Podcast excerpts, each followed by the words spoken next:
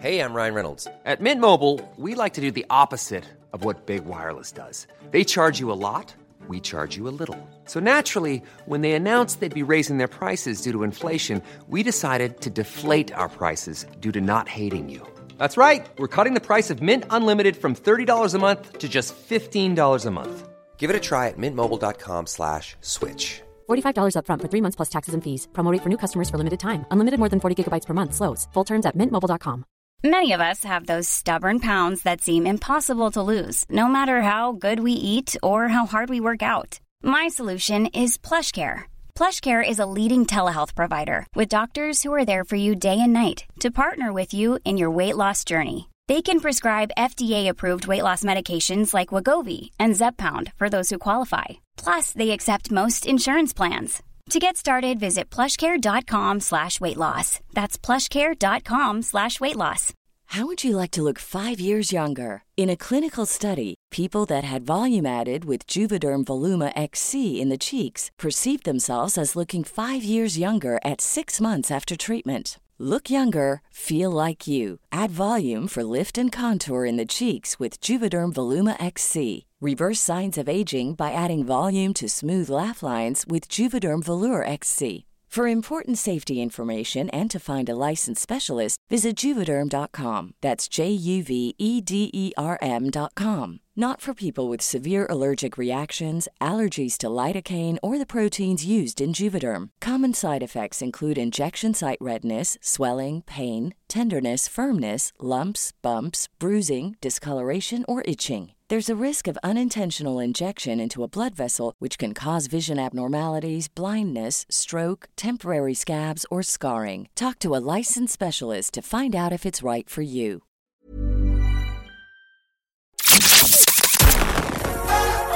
You're listening to Petty Little Things with your hosts, Victoria Secret and Davina Divine.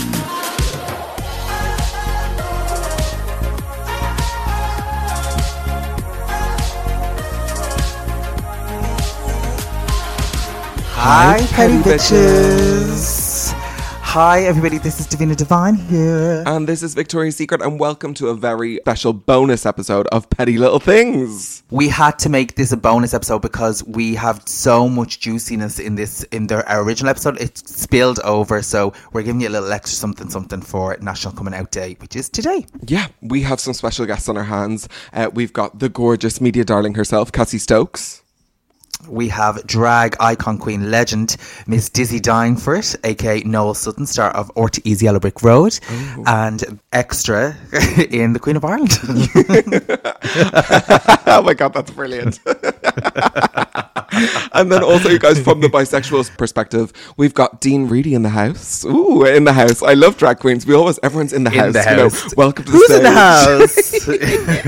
Welcome to the stage in the house. And also in an upcoming episode, we do have a fab interview from Rebecca de Havilland, who is an Irish trans woman. But it was too fabulous to cram into this episode. So we're giving Rebecca her episode all on her own. So stay tuned for that. But in the meantime, let's get into it. We've got fabulous guests. Put on the kettle, sit back, and listen to their stories.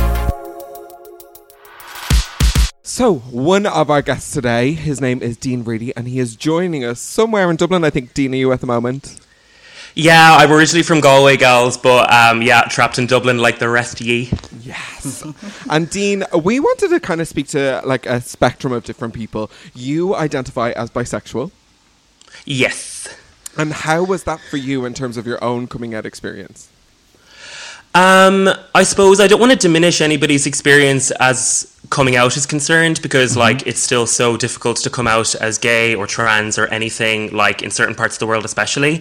But um, in a way like when you're coming out as gay i suppose it's a lot easier. It's a bit more like black and white if you get me. It's more like you're straight you're gay you're kind of very when you're telling people you're very direct on the details whereas bi it's a bit more of a gray area so um like i was lucky enough now to have like so many supportive friends and family and stuff so like coming out was really easy like i'm sure a few people were side-eyeing me now and saying oh listen he's probably just gay and figuring it out but um yeah no listen i'm still bi to this day and yeah everyone's been class about it so yeah no complaints really Right, because people in Ireland especially love putting people in a box. Like, you know, it's like, oh no, that's Yeah. what this is, and this is what that is. So I'd imagine some people were like, mm, is this what you really are, or is this like? I think lots of people sometimes think that bisexual can be a stepping stone.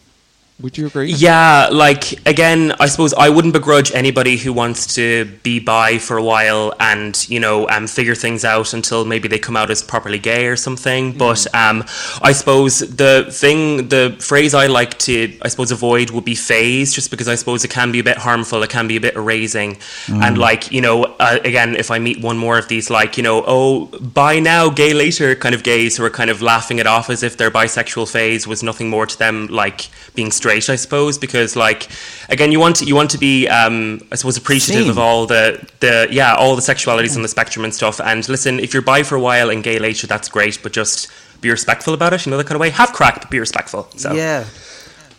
And in terms of your coming out, can we be nosy bitches for a second? I don't know what age you are now at the moment. Dish, spill how, the how tea. old? How old are you at the moment, Dean?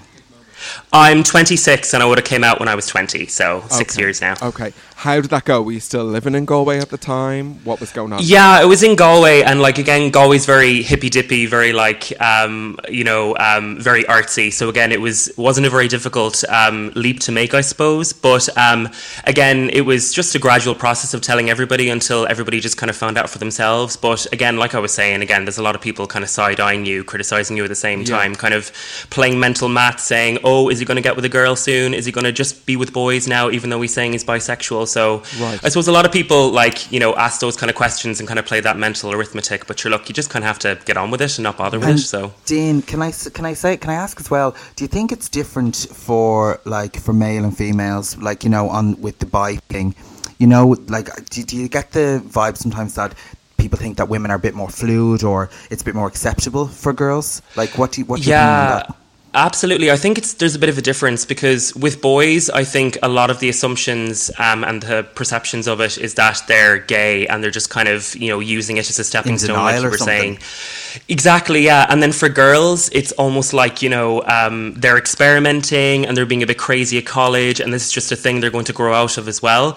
And it's funny because it always seems to like stem back to a man again. Like you know, Yeah. uh, bisexual men are going to end up with boys because they're secretly gay, and women are just going to try and be with girls um, for a while, and then eventually end up with a man again too. So, Hmm. a bit of a harmful stereotype that we're all these promiscuous people that are just kind of you know figuring it all out I and never thought saying that one thing. before. I never thought Yeah. that before. Yeah. it does kind of all center back on this like male thing. How has it been in terms of dating? Like, um, what's the reaction been to both sexes when you've um, told them you're bisexual?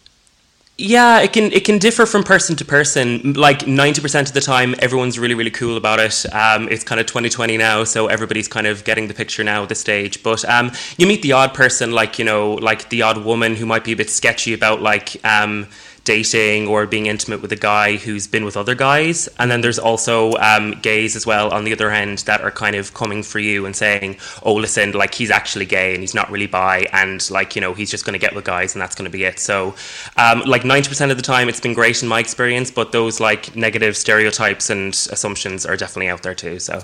Yeah, like I that's I think there there is that kind of double standard, isn't there? Sometimes that like you know if if a girl is dating a, a guy who has a history with guys, there's this weird undertone that it's like he's less of a man, or you know there's this weird tone Yeah. sometimes that I think is really Yeah, negative. it's all totally it's all it's all toxic masculinity at the end of the day like you know like maybe girls don't want to um, necessarily kind of associate with that because i suppose there's a kind of a question of masculinity there but like like 90% of the time everyone's lovely everyone's up for the crack but you just get the odd person who kind of comes at you with these negative stereotypes and these undertones and stuff and kind of undermines who you are which is you know can be upsetting and stuff but sure look all you can do is get on with it and do That's you it, so. yeah. You just got to exactly. You do you, as Diet Coke would say. yeah Me and Tina do love a little statistic, and um, we read one saying that 78% of people will go back into the closet at some point in their lives. Um, Oh, does that happen to you in terms of when you start a new job or when you meet someone new? Are you straight away out and proud and, and being your true self, or have you found that as well? And how do you think that's affected you in terms of being bisexual? Yeah, I, I try to be. Um, again, there's definitely, if you're starting a new job or maybe a new course or something, especially, there's definitely this kind of teething period where you're kind of trying to feel people out and make sure they're going to be okay. It's kind of self preservation in a way because you're just kind of trying to protect yourself. Yeah. Um, but I try to be as out and proud as I can, um, especially as well when they hear that I have a boyfriend, they kind of assume that I'm gay. I try to make the distinction that I'm bi. Listen, if I'm like out in the George or out in 66 or something and I meet some gals or some gays out in the smoking area and they think I'm gay at the end of the night, like I'm not going to lose sleep. Like, you know, I'm probably never going to see you again. Yeah. But like um, at the end of the day, to the people who matter, to be a good bisexual, to represent the community, I definitely try to be out and proud wherever I am. But I can totally understand how it can be so difficult for some people. But um, yeah, just be safe, I suppose. And obviously, there's have a good support system going as well at work and at home as well. So yeah. So, Dean, just before you go, we want some good old fashioned Irish mummy advice from you. So, uh, to any of our younger listeners, because we do have some younger listeners who identify as bi but maybe haven't come out yet, is there any advice you'd have about coming out and what that's meant for you? Yeah, um, I suppose um, just, you know, take every day as it comes. Like, you know, do what's comfortable with yourself. Um, listen, it doesn't matter if you're 90 10, it doesn't matter if you're 60 40. Like, no bisexual is perfect and 50 50. So you can feel differently every single day. But take it one day at a time. Like, obviously, be kind to yourself, love yourself, all that crack as well. And um, listen, like, you know, any, like, you know, boy, girl, non binary person, trans person you meet along the way and you have feelings for them and stuff, like, express them, be human. And yeah, at the end of the day, we're all human. So it's just a label at the end of the day. But look, if you want to come out as bisexual, um, be proud, be kind, and um, definitely as well uh, try and erase all those negative stereotypes that people think of you before you even come out. So yeah. So, we're all human. Davina, I do you hear that? that. We're all human. Oh, allegedly, Liam, that, that was actually gorgeous. that was so perfect and so true, and Oh, stop. with stellar advice. Very good. Thanks so much for joining us today. You are a star. Gals, thanks so much for having me. It was so lovely. Thanks so much. No, much. thanks you, for taking time out to talk to us. Thank you, Dean. No panic. And listen, thanks so much for keeping the, the queer nights alive, even if it's in isolation and Queens of Captivity and stuff. Like, we love it. I literally, no, seriously, I can't wait to go back to Opium and stuff Oh. as well. You were doing such a class job, so, like, fair Just play to all of you. Thanks a million. I just, uh, I don't know how we're going to get through this again. Hopefully, it doesn't go on too fucking Yeah. long. It's like m- Exactly. talk about mental drainage. Thank you so much, Dean. we will talk to you again in real life, hopefully. Yeah, We will. Thanks so much, gals. Thanks so much. Dean, thank Bye. you. Bye. Bye. Bye. Bye. Okay, Davina, who do we have up next? So we have a fabulous friend of the show, friend of our petty podcast and our live shows. We have the gorgeous uh, Noel Sutton is here. You may know Noel as Dizzy Dying for It, glamorous icon queen legend herself. and superstar DJ who kicked off our show last Thursday with, I have to say, Dizzy, we were bopping around my sitting room. You were playing all the tunes. It's brilliant. I had such a great time. Thank you very much. And thanks for having me on the show today. Oh, you're welcome. That's very official. Thank you for having me here today. like Kofi Annan at the UN. Exactly, Jesus yeah. I, I learned it all from Mary Robinson. well, come here, Dizzy. Now that was since we have you here. So obviously, uh, it's National Coming Out Day, and that's coming up on The 11th is of the October. 11th. Yeah. Um, and we we were just sharing our own kind of coming out stories, and we were talking to, to people from different walks of life, just to kind of get an idea of kind of other people's stories. And you have a bit of a kind of you have a, a juicy story, like, and a you know, as they'd say. You have a bit of a history. yeah, well, I mean, you don't get to my age without having a history, let me tell you. Um, yeah, I, I, you know, I was born in 1963 um, in Ballyfermot, a very working class area. Um, I was, you know, the second youngest of five kids. Um, so, I, I, you know, I was always aware from the time I was young that I was different, I suppose. Yeah. To, you know, um, you know, I, I yeah, I, I was just always aware. And I think um, what really secured that difference for me was I remember when I was, I probably was only about seven years of age, um, maybe younger, and we were brought to the church because the local parish priest, who was called Canon Troy, had died.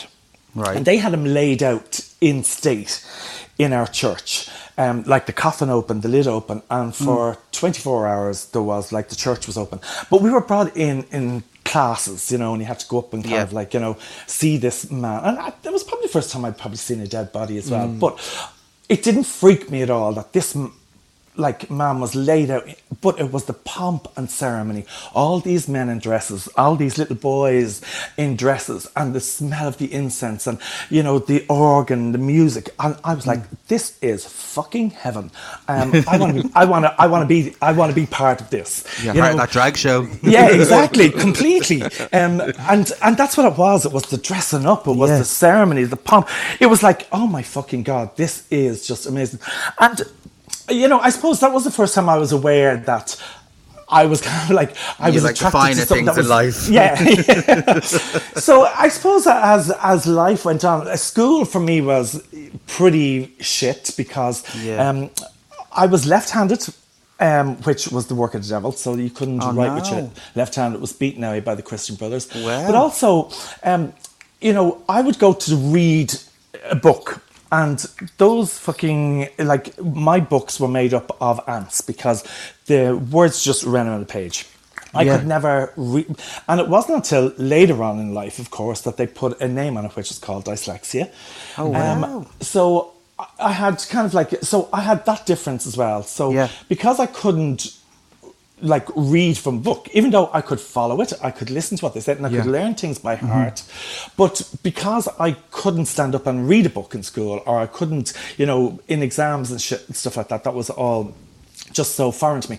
So therefore, I was kind of like, you were useless. You were n- never going to amount to anything, you know. So I kind of, I was always faced with all these things of, you know, being told, oh, you're never going to amount to, you probably end up Yeah. in prison, or you'd be a road sweeper and all this kind of shit. Mm. And I was like, fuck right off. Yeah. that, that is not me and that is not my life and that's Yeah. not the way I'm going to go because I am fucking glamorous, you know. And so I, and so, and I suppose one of the, the the other things that changed around them was, I remember one day, like we were in Christian Brothers, grey, dreary, fucking awful, shit being kicked out of you, or you know, being sexually abused by the Christian Brothers. Um, but and one day this very glamorous woman arrived into our class um, to talk to us about elocution lessons. Okay. Right. And we were like, what the fuck is that? But I just remember the smell of her perfume and her beautiful blonde hair. Mm. And I'm thinking, oh my God, I want to do this. And she's kind of telling us what it's about, you know. But I'm thinking, she's fucking gorgeous. I want to be on her team. I need to be around so, her. Yeah. Yeah. so I remember going home to my mum and, you know, with this form saying, I want to do this elocution. Um, and my mum's like, oh, you must be fucking joking. Like, my mum's a single parent trying to raise fucking five kids um, because my dad was an alcoholic. Um, so it's like, you know, I'm now begging for money for to do kind of you know this other course which was and I don't know how, why or how, but my mum actually did sign it and she did pay for it. Um, so I would, it was twice a week, you know, for half hour, but we would go, to, go down to the fucking, um, where the coats was, down Yeah, to the like a cloakroom. a cloakroom, yeah. And there was probably only about half a dozen kids went down and we spent half an hour with her learning these poems about this, that, these and those, and this is the way the TH goes. and and I I was getting like gold stars. I was getting A's. I was getting certificates in this because the way she was teaching was completely different to what the way they were teaching in the classroom. Right. Um, you know, you were learning by you know um, re- repetitiveness and stuff like that. So all of a sudden, I'm excelling at this, and I'm really thinking. Oh God! You know this is this is fucking brilliant. At least there's some kind of um, escape from the humdrum shit that's going on upstairs. So I was aware of uh, those differences, and then I was aware of the fact that you know actually. I did kind of like boys, you know. I, I- you know, Yeah. but I did like girls as That's well. That's what I was going to say to you. Like, when did you kind of first have that realization that, you know, you did like boys, that there was that that other kind of quality in you that you were Well, noticing? I, I think from a very young age, I was Hmm. aware of the fact that boys were nice. You Yeah. know that, um, um, but again, you know, we're talking about the '60s. We're talking about That's a time where that's what I was going to say to you. Like, so, like the times would have been very, very different then. Yeah. So, was there like visibility wise? Was there any other gays around or anyone? when, I, when like, I look at it remember any of that? now, when I look back now, there was certainly two or three others in my class who I remember kind of thinking, "Oh my God!" Like there was one kid in our eh, that was in our class all through primary, and he was like. He was he was given it a really hard time, but in some ways he kind of nearly courted the hard times. You know, I mean. Um, he was really effeminate. He was really over the top. Um, but there was no nicknames or you know, it, it, they. I remember they at one stage they called him pissy drawers because he, instead of asking to go out to the toilet because again the Christian brothers were so fucking bad they wouldn't let you go anyway. But he'd sit there and he'd piss himself. Oh Jesus. Um, but and it wasn't, you know, I, I used to always, but he was kind of, he was my friend. I kind of made Yeah. sure that he was my friend. Do you know what I mean? yeah. Um, even though it was kind of like, I didn't want to be sitting beside him. That's Dolly now, I ain't, is go, it? I ain't going to take a piss. But, so, you know, there wasn't kind of like, um, and even where I grew up in Ballyfermot, even though I knew as a teenager, um, and when I was aware of my sexual differences then, Hmm. and I was pretty flamboyant when I think back about it now. like I mean, that's the thing as well. Like, cause, like Ballyfermot as well. Like, it would have been like a, it's a working class like area, especially then. So, did you get any hassle? Like, Well, here's the thing: we had such a tight knit community. like Mm, yeah. we knew everyone uh, on our street and the you know the streets around us. We knew all the kids by name. We had huge, big street committees, and you know lots of things happening. And Proper community. it, it was proper community. And you know what?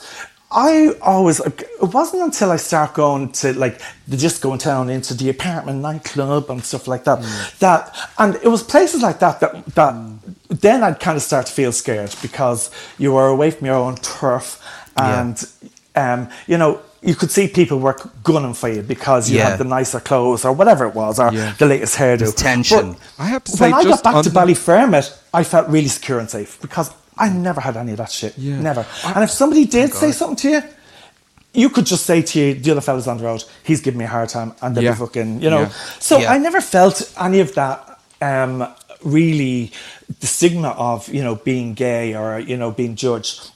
A lot of it, I suppose, there was a lot of um, internal yeah, um, and it wasn't homophobia. It was I.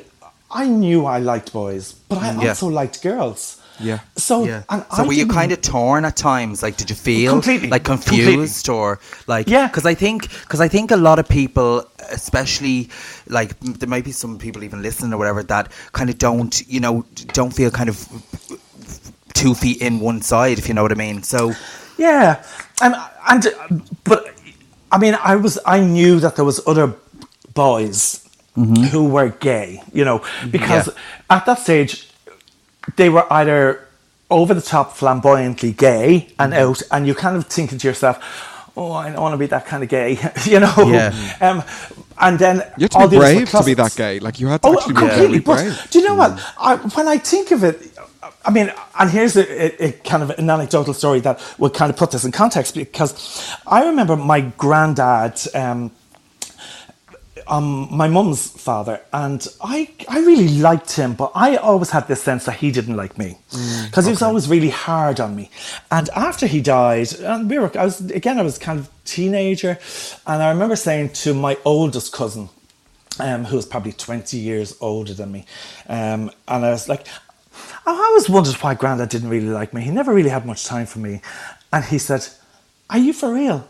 He said, He fucking had you sussed when you were like six. He would say in the house, Here's Snow White skipping down the road. Oh my god. So, eh, and he, as soon as I'd arrive in, he'd be right, right, you out there and play football. I'd be like, I don't want to play football. He'd be like, get out there and play football, you know, trying to toughen me up.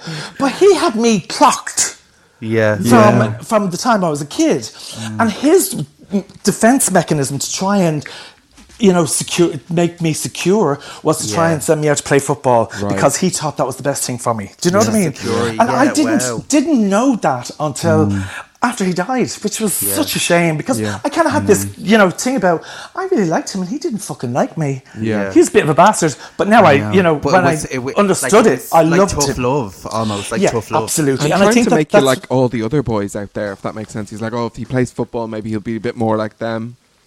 Yeah, um, and, and and that's that was the thing because you've also got to remember, you know, um, it was definitely a different time. Homosexuality Yeah. was a criminal act, um, and to be out, you were ostracizing yourself completely. And it wasn't even that your family weren't going to support you; it was society were not going to support Yeah. you. Um, and but I, I- I don't think I was ever aware of any of that. I just, I mean, I had I had boyf- I had romances with guys, um, Yeah. but there was one person who I fucking courted from the time I was a teenager, and I chased this one for fucking ever. And we were dating for a while, and then we broke up. And How my old would you have been here, Diz? Um, I was I was probably sixteen. Okay. 16, 17. And um, I was dating this girl from down the road, and she was At the same time or separate? Uh, no, I, did- um, I, I mean, I, this was my first love. Okay. Um, and it was, you know, it, it ended up to be the woman that I married. Um, Okay. And she was, she was everything that I wa- just loved. She was out Mm-hmm. there. She was wacky. She didn't give a shit. She Mm. was like progressive. She like, you know, she, she made her own clothes. Um, everything about her just was like, oh my god, she is fucking amazing. Yeah. Um, and we dated for for about a year and a half or so. But we- you know, we were only teenagers. Um, she kind of moved in different circles. I started a new job, um, and we kind of didn't. We did just kind of grew apart, I suppose. Um, and then, you know, I was nursing for three years. I was, and um, during that time, I certainly explored my sexuality. You know, um, but even though I did like boys, I was very aware. I, I liked girls as well, and Yeah. I didn't like myself for that reason. For that, because You were quite There was- internally kind of cut up about it a bit, would you? Yeah, you? because it was, I you know, there, there wasn't really any talk of bisexuality or Yeah. anything Yeah. like that. It was like you were one or the other, and if you were mm-hmm. that way, you were dirty and you were fucking, you were perv, mm-hmm. and if you were this side, then you fit into society and everything was fine. And I kind of like, you know, I That must have been really tough, though. Yeah. You know, like even like to just kind of hear people talking like that context and. Like that must have been really hard, even if you were toughened up or you had got that kind of, you know, bravado. Like to hear that must have been hard. Yeah. Well, it was it was pretty tough because again, even like the representation, queer representation on television or film, you know, was you know fucking um, oh, close that door or, or uh, what's his name, Larry Ingman on um, Are You Being Served? You know, Yeah, like, or you know if I'm you free. seen.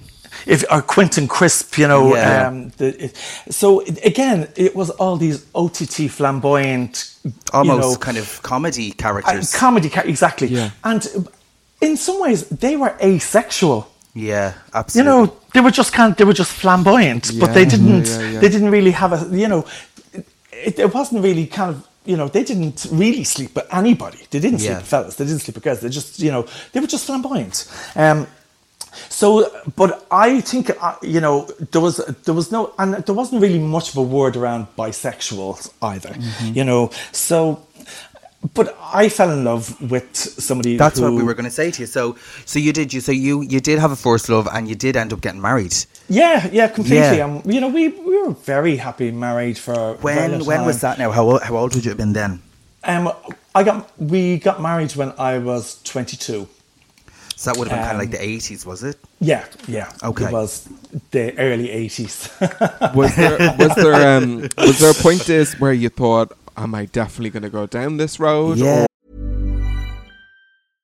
Imagine the softest sheets you've ever felt. Now imagine them getting even softer over time. That's what you'll feel with Boll and Branch's organic cotton sheets. In a recent customer survey, 96% replied that Boll and Branch sheets get softer with every wash. Start getting your best night's sleep in these sheets that get softer and softer for years to come. Try their sheets with a 30-night guarantee. Plus, get 15% off your first order at bollandbranch.com. Code BUTTERY. Exclusions apply. See site for details. Hiring for your small business? If you're not looking for professionals on LinkedIn, you're looking in the wrong place. That's like looking for your car keys in a fish tank. LinkedIn helps you hire professionals you can't find anywhere else, even those who aren't actively searching for a new job but might be open to the perfect role. In a given month, over 70% of LinkedIn users don't even visit other leading job sites. So start looking in the right place. With LinkedIn, you can hire professionals like a professional. Post your free job on linkedin.com/people slash people today. Or did you just feel like like were you was- in turmoil?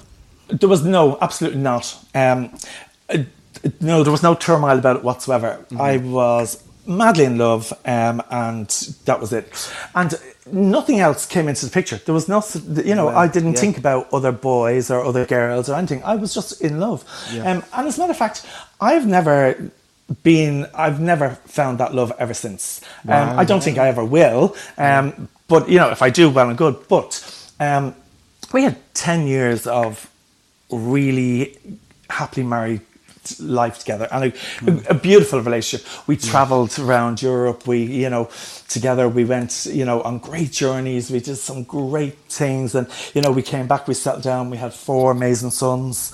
Um, so you know life was Good. absolutely brilliant. And the Yeah. turning point for me was i decided i was going back to college to um, I always wanted to go to college. I always wanted a, you know, a higher education. I wanted, Yeah. and at this stage, you know, I would, you know, my, I suppose my thinking was kind of starting to, to broaden as well.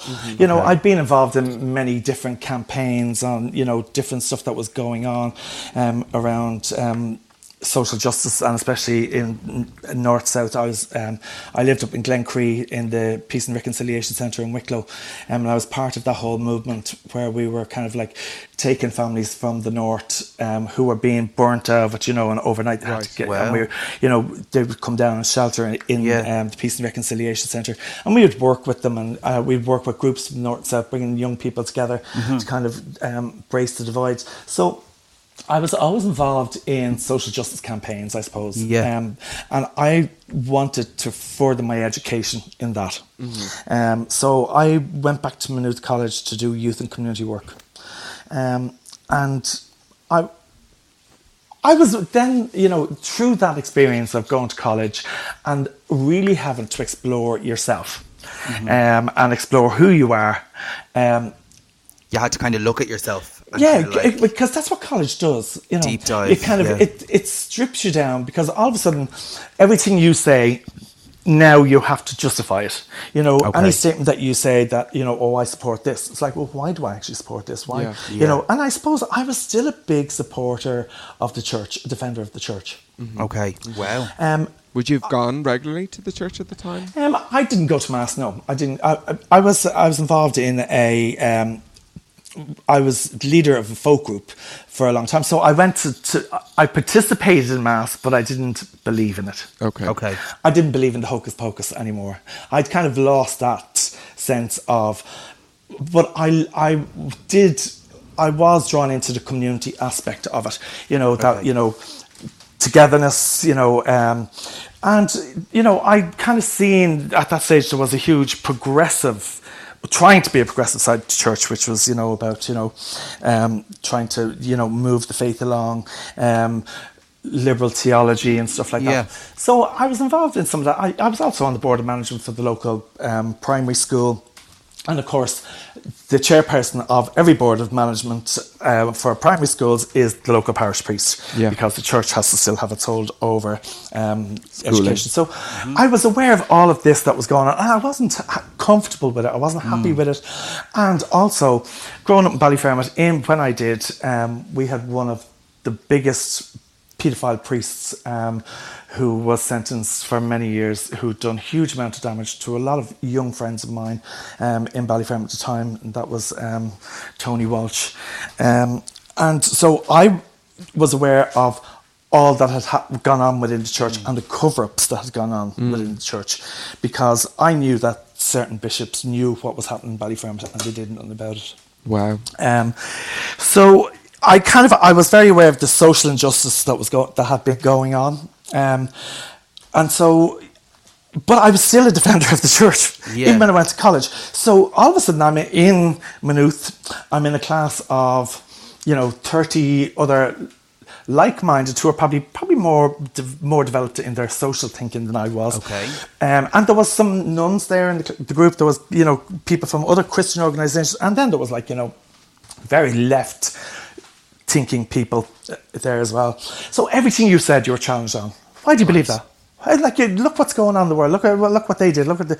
So all of a sudden, you're you're being, I suppose, not Your beliefs are being questioned, kind of, almost. Yes, and you have to really Own think it. things through before you fucking open your mouth because you, Yeah. girlfriend, you are going to get that rug pulled out from under you.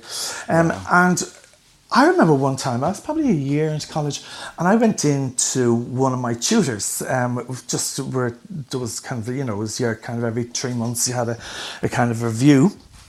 And one of my teachers turned around to me and she said, um, We were chatting away for ages. And she turned around and she said, So, um, don't mind if I ask you, but um, how do you how how do you balance your um, your married life with you being a gay man? What? Oh my God! Wow. Wow. And She I just went- asked you that outright. Yeah, just like that. And I went, Who dear? Me dear? Gay dear? How very dare you? And I clutched my pearls and I threw my scarf off my shoulder and I stormed out the door. Uh-huh. And as I stormed out the door and closed behind me, I went, What the fuck? I was like, I was now the emperor with no clothes. Yeah. Wow. Um, and do you think, like, did she just kind of saw you, and like, had you, you had no idea about this, or did you? Well, did it you wasn't. hide it? Um, I I was still, you know, I was. I suppose my thinking was moving along. I had never acted on anything up to that point, but all But of she sudden- was the first person to kind of call you out. Yeah, she? exactly. you know? Yeah. And then I said it to one of the fellas that I was kind of close to in, that you know that we used to drive in and out to college together, and he started to laugh and he goes, "Wow, did she, did she say it like that?" And I went, "Yeah," and he goes, "So what is the story there?" And I was like, Ooh. "What you two?" And he goes.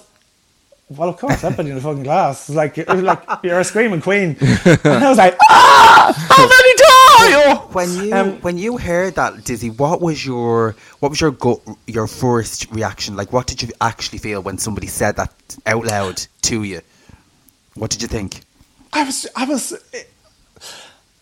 You know, I- sometimes I when something is said was- out loud. Yeah, exactly. Mm. It was just like somebody. It was literally somebody pulled the rug out from under me, or mm. it was like somebody just stripped me naked and put me in the room. Do you know what I mean? I was there, Exposed. exposed completely, and it was like.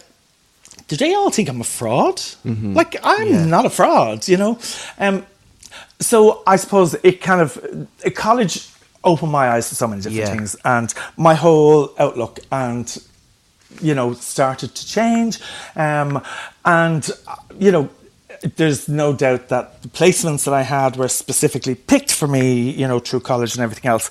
Um, but certainly, you know, my relationship, just like any other relationship, you know, was moving in in different directions. Yeah. Um, it would be wrong of me to say that you know my marriage failed because I was gay, because that's Yeah. not the case at all. Right. Yeah. Okay. My marriage ended for several different reasons, just like many other people's relationships end. Yeah. Um, and you know, I mean, it was the most harrowing time of my life. um, imagine. You know, to have to separate myself from my children and Yeah. my Yeah. partner, um, who I still very much loved. Yeah. Um, and Can I say, I we're, really we're love best that. of friends still now, you know, and you know, but we we had to go through that whole separation and the the, the awfulness that that brings. And our two families were very close, Mm-hmm. her family and my family, um, and.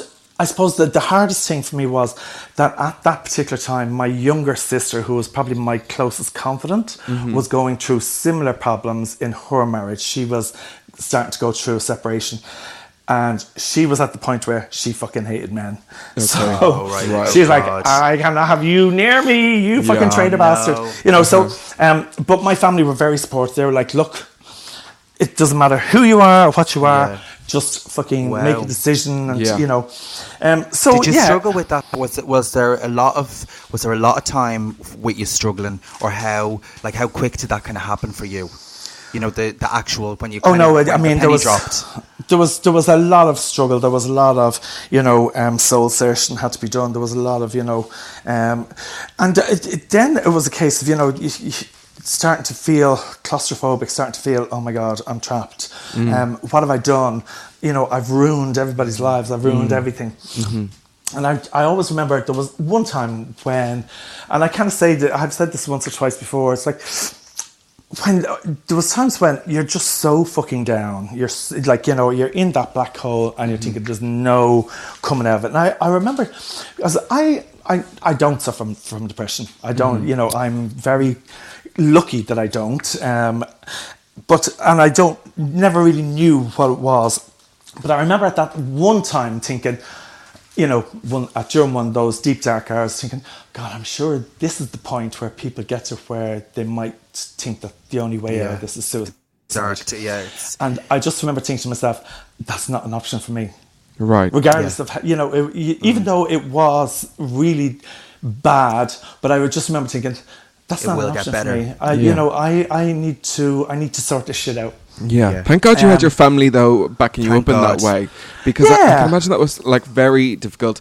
Like coming out is hard in general, but obviously when there's kids in the mix, and you, from the sounds of it, really, really were in love with her. The relationship sounds so special, so that has to be extra confusing as well.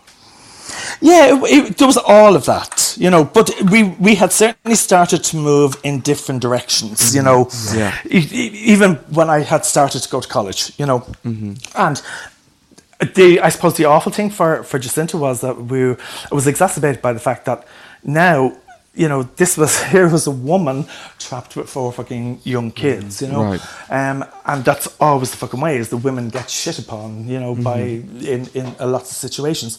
So and you know you have to go through that physical and separation, and time has to be you know to be able to do its magic for to try and Right. To heal heal. things a bit before. Yeah. You know the road. You can start to map it out slightly again. And L- how- luckily how- for her, luckily for Jacinta, I mean, she met somebody. You know, within a few years, and you know Right. she um, had a. She's still in, in that relationship. Um, so you know, it, you know, she. I was really happy for her. Of course. Um, but you know, I mean, it, and having to redevelop a relationship with my sons. Yeah. Um, you know, and some of them took it very easy. Some didn't take it very easy. So you know, and, and you know, relationships are something that you have to work on forever. Yeah. They're not something that you know you just take for granted. So I'm really blessed that I have um, an amazing relationship with all my sons and my yeah, ex you really seem to. Like when it comes to special moments and when I hear you talk about them, like you seem to have a really great relationship, which is brilliant. I can imagine that was a struggle at times to get there. But it, it gives people, I suppose, anyone that is in that situation, hope that they can achieve the same thing. Yeah, and uh, what I would say to anyone out there who's struggling is, do you know, uh, just give yourself time. Mm-hmm. Don't be so hard on yourself. And I think that that was one of the things. Nobody said that to me. I think if somebody had said to me, "It's okay," Yeah. you know, it's it's okay. Just think it through. Just you know, but don't be so hard on yourself. Mm-hmm. That it, things might have been a little bit easier. So I would say to anyone out there who's struggling or who's you know confused about their sexuality or unsure, is it's okay. Take some time. Yeah. But don't be fucking hard on yourself. Yeah, I think that's very important. the world is hard enough. Um, so don't be hard on yourself. Um, and you know, take the time to explore. Mm-hmm. Take the time and make decisions for yourself. Don't let other people make those decisions for you. And be strong. Yeah. Try and be strong. Absolutely. So important. Well, Dizzy, thank you so much. I, that is a story and a half. Right. Uh, thank you for I mean, share- uh, like I know Dizzy. I, I think I know you over 16 years now, and I actually didn't know that full story. So Yeah. uh, thank you so Well, much. For yeah, I know because it. it's, it's not something that you kind of just spurt out, you know, and we're getting changed in the back rooms. well, actually, you know, I definitely feel like there's a couple of books in you, Dizzy. yeah. Even, uh, well, busy. Dizzy, thank you so much for sharing your story. We Oh, really, listen, really thank you so much it. for allowing me to share my story. And I really am glad that you bitches are doing what you're doing um, because it's just brought so much fun into my fucking dreary old days over the last while. Um, You're so cute. I'm glad that the podcasts are back, by the way. Thank you. Thank you. If they've been they've been fun. I'm really enjoying them. It's like listening to the radio. but good. Thanks, Dizzy. We love you. Take care, you. girls. Thanks, Dizzy. Bye. Bye.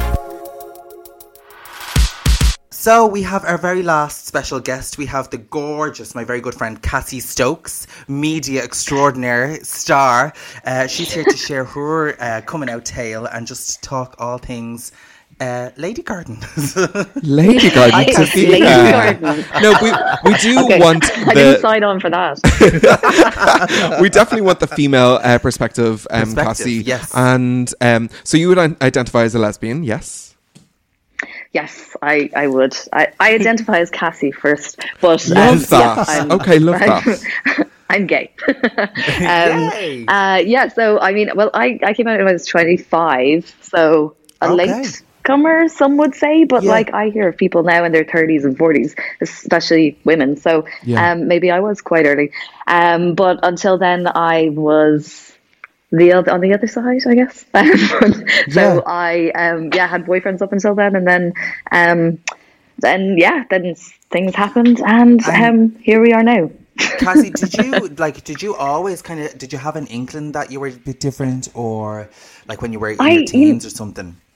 No, I never really thought about it to be honest. But now looking back, I'm like ah, like you know, I'm like ah, I must have fancied that person, yeah, instead Yeah. of like just like That's- thinking they were brilliant, you know. That seems to be a kind of common thread throughout. Like we- we were speaking to other people, and even ourselves talking earlier on, Mm. is that you would kind of have like a, a fascination with someone. You'd be like, "Oh, I think they're really fab," or Yeah. you'd be like, yeah, exactly. And I kind of, especially with girls, like, you know, the way we go on, like in school, all my friends have been like, oh my God, isn't that girl in the year above us amazing? Blah, blah, blah. Like, Yeah. look at her legs. Like, we talk like that anyway. So I was like, Yeah. yeah.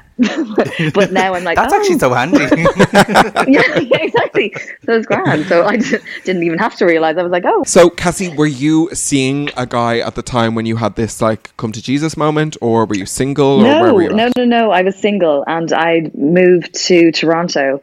Um, and like, I guess thinking back, maybe I was kind of like, oh, I need to move to Discover. Toronto to explore things. I think I was uh, like, I thought I just wanted to kind of get away from Dublin and, you know, and just do something different. Yeah. Um, but like, yeah, then, so no, I was, I was single and, um, yeah, and then everything just kind of went from there. And then I came out not too soon after, like, it didn't, you know, it didn't take long. I was like, oh yeah, no, okay, I, I this is great. Like, um, so I didn't really look back after that. Yeah, was was it difficult? is- yeah. was it difficult to have that conversation in your head first before even speaking to say friends and family, or was it just a click in and you were like, oh, okay, this is it? Um, yeah, like I, I, it, mm, it didn't. Like I don't think I thought about it too much, and I just didn't really. I was like, yeah, I was kind of like, this is it, and I didn't really worry too much about saying it. I mean, there was tiny things where I was like, ooh, what if it doesn't go down that well? Because I, like I was told by one of my friends to kind of read stories online and things like that, which helped because you know, there's no like I, I only knew like one of my friends was gay and she had just come out in uh, London and we had a mutual friend and she put me in touch with her. She was like, "Oh, she just come out, come out. So why didn't you talk to her?" And I was like, "Oh, okay." And then we just chatted and she was like, "Look at stories online and that kind of stuff." And then I was just like, I think she really helped. She was just like, yeah, do it you know like it was christmas time and she was just like um yeah like she she was kind of like had my back and Yeah. it went grand for her so i was like just okay support there, kind of almost. yeah it was and i was kind of you know like i was like I, this like i kind of knew then i was kind of like Yeah. well i'm into girls so i'm happy enough to kind of just do this um but i like i was go, go on who did So i Who did, who did you tell first? Who was the first person? I told, well, I actually told one of my um, gay friends in Toronto. He was actually the first I told. Like, it was probably during the year because I'd always go to the gay village in Toronto with him. I used to hang out with him loads, and he was like, "Knew it," and I was like, "What?" and he was like, "Just had a feeling." and I was like, Oh, you "Okay." can't beat the sassy guy who's like, knew it. Yeah, he was just like, knew it. Yeah, he was like, sure, you always wanted to come and you always wanted to go here. And I was like, I'm sorry, I thought I was just being a friend. But evidently not. um, so yes, it was actually him. He's still in Toronto now. Um, and yeah, and then um, and then just like it's kind of family. That then yeah, just came, came down to family. I told my mum just after Christmas, um, over breakfast, she was cooking Superquinn cocktail sausages on the pan. Iconic, a great choice I of was like, breakfast. listen, yeah, exactly. About those, I won't be having any more. oh my god, what an epic way to come out! I was like, this is probably the perfect time. None for me, mum. Um, yeah, so uh, yeah, then then it just kind of went from there, and you just start to like tell people get more used. Like uh, now, when I did come out first, I came out as bi, like Yeah. which I Yeah. did kind of you know think at the time. Um, Yeah. like and you know what, like everyone is who they want to be. Really, at the end of the day, I had like just be who you want to be. So I, I do like. I know some people are, do say about like bi being like the gateway in, but like I do believe people can be bi if they want to be bi. They're just Absolutely. people. Do you know? So I'm kind of just like just be whatever the hell you want. Um. So yeah. So I did. That was what I, I did because I was like, oh, I don't really know. Um. But I knew. Like I knew. you know what I mean? I knew. And Um. do you think, Cassie, that do you think that guys have it sometimes easier than girls, or do you think what what do you think about like the boy versus girl kind of coming out experience? Do you think it's different for girls? Yeah. Um, so yeah, no, I do think it is a bit different. Just from hearing stories, like I do think that like guys might get a bit of a harder time from their dads, and Mm-hmm. girls would get a bit of a harder time from their mums, or you know, it just takes a bit more Yeah, time yeah. to accept it. Um, But like, I mean, yeah, no, I had like I I know a lot of people, especially just even over the last year, and I'm talking like women in their 30s and 40s who are like only coming out now, but ha- What like is that about? Because I know a lot as well. mean- There seems to be a lot more late in life lesbians, and I don't know what what what is it that they're taking a little bit longer to figure it out. If that makes sense. I have no idea. Like i i don't know. Sometimes I do feel like, um, you know, could like, I, I don't know, just the, not the way we're raised, but like, um, I guess from generations and generations, you know, security is associated with a man. So for some women to come out is a bit more like, oh, am I just, you know, like it's a bit scarier. I, I don't know. Like maybe that it's just a bit like that, that they'd get that kind of reaction from, you know, their mums or something like, like not that, not that men Yeah. are brilliant, but not that you need, you know, no one needs anyone really at the end of the day. Right? now, totally, absolutely. I'd say now people are coming out even younger, are they? Oh my I don't know. God. Do you know stuff? Yeah. Absolutely. it must be great now. I mean, I mean, Maybe like we're just getting older. yeah, that's true. um, being the nosy neighbor that I am, I'm just curious how coming out has affected your work.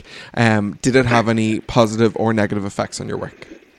Yeah, I don't think it really did affect my work. Um, but I mean, when I first got uh, the job on Xposé, I mean, it was like a headline, like that I was like gay, which is kind of Wow. it's ri- ridiculous now when you think about it. But that was like a, a part of it. Like I remember someone even asking, "Okay, so what if?" Um, I forget who asked this, but they were just like, "What if a man, a gorgeous man, came up to you in a bar? You know, and if like, what would you say? Like in a, a few years?" And I was just like, Wow. Um, I was like, I know. I was just like, listen, I could be attracted to trees in a few years. I like, Yeah. what are you asking? Like, do you know? You just wanted to be like to ask this question. I, I couldn't believe. It. I was like, what? Why? What doesn't matter? But um, It's so ignorant. Yeah, but I guess like it is like it's kind of funny when you think that that was a headline Yeah, that was no, only it is. four years ago. So, speaking to that, I suppose, did you realize at the time how important it was for visibility, especially around young people, for you to be on TV and to be out and proud? Yeah, definitely. I I wanted I actually wanted to make sure that it was something people knew from the beginning because I didn't like obviously I'm not ashamed of it at all. And I didn't want it to be a thing where it was like oh but you know in a few months or something it's then it's like oh you're gay. Were you hiding it? It was like no this is uh, like uh, I never had pe- anyone to look up to. And maybe if I did have someone to look up to I maybe would have been gayer sooner who knows Right, yeah. but um but like like I, I mean loads of people have messaged me like obviously since over the last few years um just being like it's so nice to have someone to relate to because every, Yeah. you know it is nice for everyone to have someone to relate to and uh, uh, you know you could have a group of friends who completely relate differently to uh, I don't know, different people on TV, you know, like, so it's yeah. nice to have a big, broad mix. So, Absolutely, yeah, so I it's just kind of like, maybe there's one person out there that might be like, oh, I'm kind of like Cassie. Yeah. Um, I Yeah. did fancy the girl in the year above me in school and didn't realize. um, and I need to tell my mom a little thing over these cocktail sausages. And really, they don't even do cocktail sausages anymore, do they? I hope they do. Now I have an No. inkling they do. Trust and believe. I, I, I do enjoy a Superquinn sausage. They're still there. Yeah, but not a cocktail girl. Cassie, thank you so much for joining us and for sharing your story. No problem at all. Super Quinn sausages all the way, the cocktail ones. All for No! you guys. I'll never look at a Superquinn sausages like that again. Don't want no Talk short to you guys dick man. Thanks, Cassie. So, Dee, that was our bonus episode. We are roving reporters, journalists to the stars. Yes. Modern day Anne Doyle's. Broadcasters, broadcasters, darling. We're going to be back in two weeks, though, right? With a brand new episode. We are. We've lots of surprises coming up over the next month, so do stay tuned to our social media and, of course, to this glorious podcast. Yeah, but until next time, stay out. Stay proud. And most of And all, stay petty. See you all soon. Wash your hands. Wear your mask.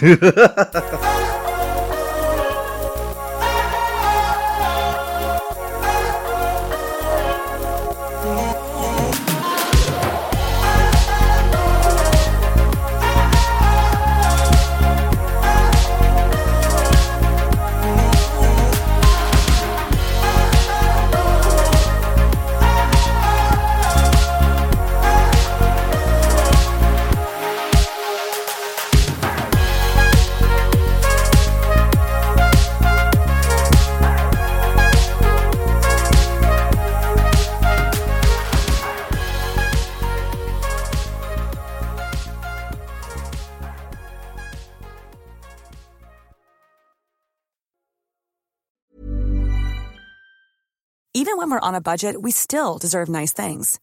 Quince is a place to scoop up stunning high-end goods for 50 to 80% less than similar brands. They have buttery soft cashmere sweaters starting at $50, luxurious Italian leather bags, and so much more. Plus, Quince only works with factories that use safe, ethical, and responsible manufacturing. Get the high-end goods you'll love without the high price tag with Quince. Go to quince.com slash style for free shipping and 365-day returns. How would you like to look five years younger? In a clinical study, people that had volume added with Juvederm Voluma XC in the cheeks perceived themselves as looking five years younger at six months after treatment. Look younger, feel like you. Add volume for lift and contour in the cheeks with Juvederm Voluma XC. Reverse signs of aging by adding volume to smooth laugh lines with Juvederm Vollure XC. For important safety information and to find a licensed specialist, visit juvederm.com. That's J U V E D E R M.com. Not for people with severe allergic reactions, allergies to lidocaine, or the proteins used in Juvederm. Common side effects include injection site redness, swelling, pain, tenderness, firmness, lumps, bumps, bruising, discoloration, or itching. There's a risk of unintentional injection into a blood vessel, which can cause vision abnormalities, blindness, stroke, temporary scabs, or scarring. Talk to a licensed specialist to find out if it's right for you.